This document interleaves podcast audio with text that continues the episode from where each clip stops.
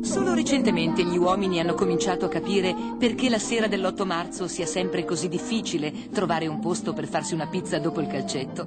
Quella sera lì è fatale. Gli tocca comprare il mazzetto di mimose dall'immigrato clandestino e poi dimenticarlo in macchina e finire per succhiare il tacchino congelato davanti alla puntata di porta a porta sulle quote rosa.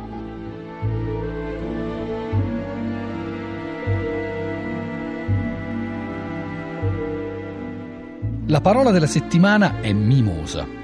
Se si consulta il dizionario analogico della lingua italiana di Donata Feroldi, un dizionario che possiamo dire procede per associazioni di idee, alla voce mimosa si legge tra l'altro sensitiva, pudica, festa della donna, 8 marzo.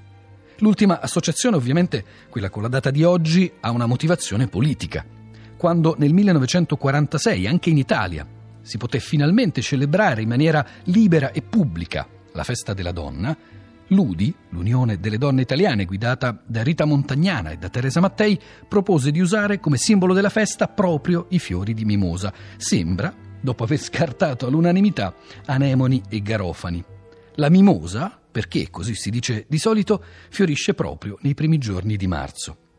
Le altre due associazioni di idee, quella con sensitiva e quella con pudica, Invece hanno una motivazione lessicografica e prima ancora botanica e forse in qualche misura magica.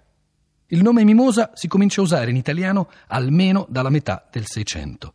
Nel Mercato delle meraviglie della natura di Niccolò Serpetro, 1653, si legge In Malabar è una pianta che se la tocchi si ritira e restringe, ma se rimuovi la mano si stende.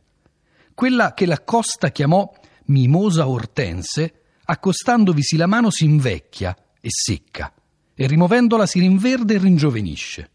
L'autore a cui il brano fa riferimento è Cristovao da Costa, prima soldato nel Bengala con l'esercito portoghese, poi medico nell'ospedale reale di Cocim, poi naturalista, chirurgo e quando rimase vedovo eremita. Fino alla morte, giunta nel 1594 sulla Luna, c'è in suo onore un cratere a Costa. Nel suo trattato latino sulle droghe e i medicamenti che nascono nelle Indie orientali, pubblicato nel 1578, si parlava in effetti di una pianta chiamata, forse per la prima volta, erba mimosa, appunto perché si mostrava così sensibile quando le si avvicinava una mano. Mimosa dunque come parola creata nel latino moderno scientifico, partendo dal latino classico mimum, perché, come spiegano già alcuni dizionari ottocenteschi, sembra scherzare con la mano che la tocca, o più esplicitamente perché imita la contrattilità degli animali, o anche perché reagisce al tatto contraendo le foglie a imitazione del movimento della mano, o anche proprio perché sembra imitare gli atteggiamenti dei mimi. Come sempre le leggende su queste piante esotiche germogliavano, è proprio il caso di dire, l'una dall'altra. Così, ad esempio, nel francese Journal des Savants del 4 gennaio 1688 si leggeva che le foglie dell'erba chiamata mimosa sono velenose e la radice ne è il contravveleno. Proprio di quegli anni è la prima compiuta descrizione della pianta in lingua italiana. La troviamo nell'erbario nuovo di Castore Durante, riveduto però e integrato da Giovanni Maria Ferro nel 1667, perché nell'edizione originale, uscita nel 1585, della mimosa non si faceva menzione. In questa edizione riveduta invece si legge tra l'altro i suoi fiori nascono tra i nodi del fusto e dei rami con longo picciuolo, sopra il quale è il fiore, in forma d'un piccolo bottoncino o fioco bianco che gialleggia.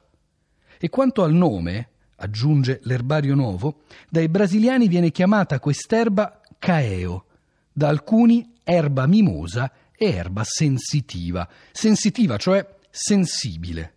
E infatti, nella sua scelta di immagine o saggio di imitazione e concetti osservati nei poeti ed altri scrittori, pubblicata nel 1762, Gian Pietro Bergantini scrive Sensitiva, quell'erba che in termine pur sostantivo da altri dicesi vergognosa, e dal Magalotti nelle sue lettere familiari mimosa verdeggia con foglie pudiche e avvenga che ricusi ella il contatto delle mani e infra le fronde raccolta pudibonde s'aggrezzi e si raggrinzi. Questa immagine della mimosa pudica come anche verrà chiamata a partire dall'Ottocento, sensitiva e solare al tempo stesso, la ritroviamo due secoli dopo in una poesia tarda di Giuseppe Ungaretti, poesia tratta dalla raccolta Il taccuino del vecchio 1960, nono brano di una sezione intitolata Ultimi cori per la terra promessa, una poesia che Ungaretti avrebbe composto in occasione del suo settantesimo compleanno, l'8 febbraio 1958. Ogni anno, mentre scopro che febbraio è sensitivo e per pudore torbido, con minuto fiorire, gialla irrompe la mimosa.